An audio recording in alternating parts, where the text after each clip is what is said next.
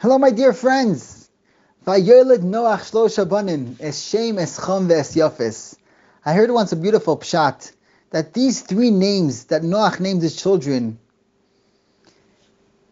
it symbolizes three main things that we got to be mechanech our children. Noach. When we have our children, when we give birth to our children, we got to know Shem Chom and Yafes. Shem means a name. Got to make sure that your kid has a name. Make sure that he's proud of who he is. He knows who he is. He knows his kochos. He knows what he's living for. Give your kid a Shem. Make sure he's a Shem davar. The next thing is chom. Chom means warmth. Chom. Give your kid a lot of warmth, a lot of love. That's what he needs more than anything. And the last thing is yafes. Yafes comes from the word yafeh, beautiful.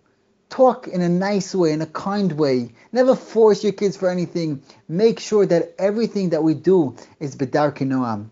Let's remember these three principles when it comes to chinuch: Shem, chum, and yafes. Have a great day.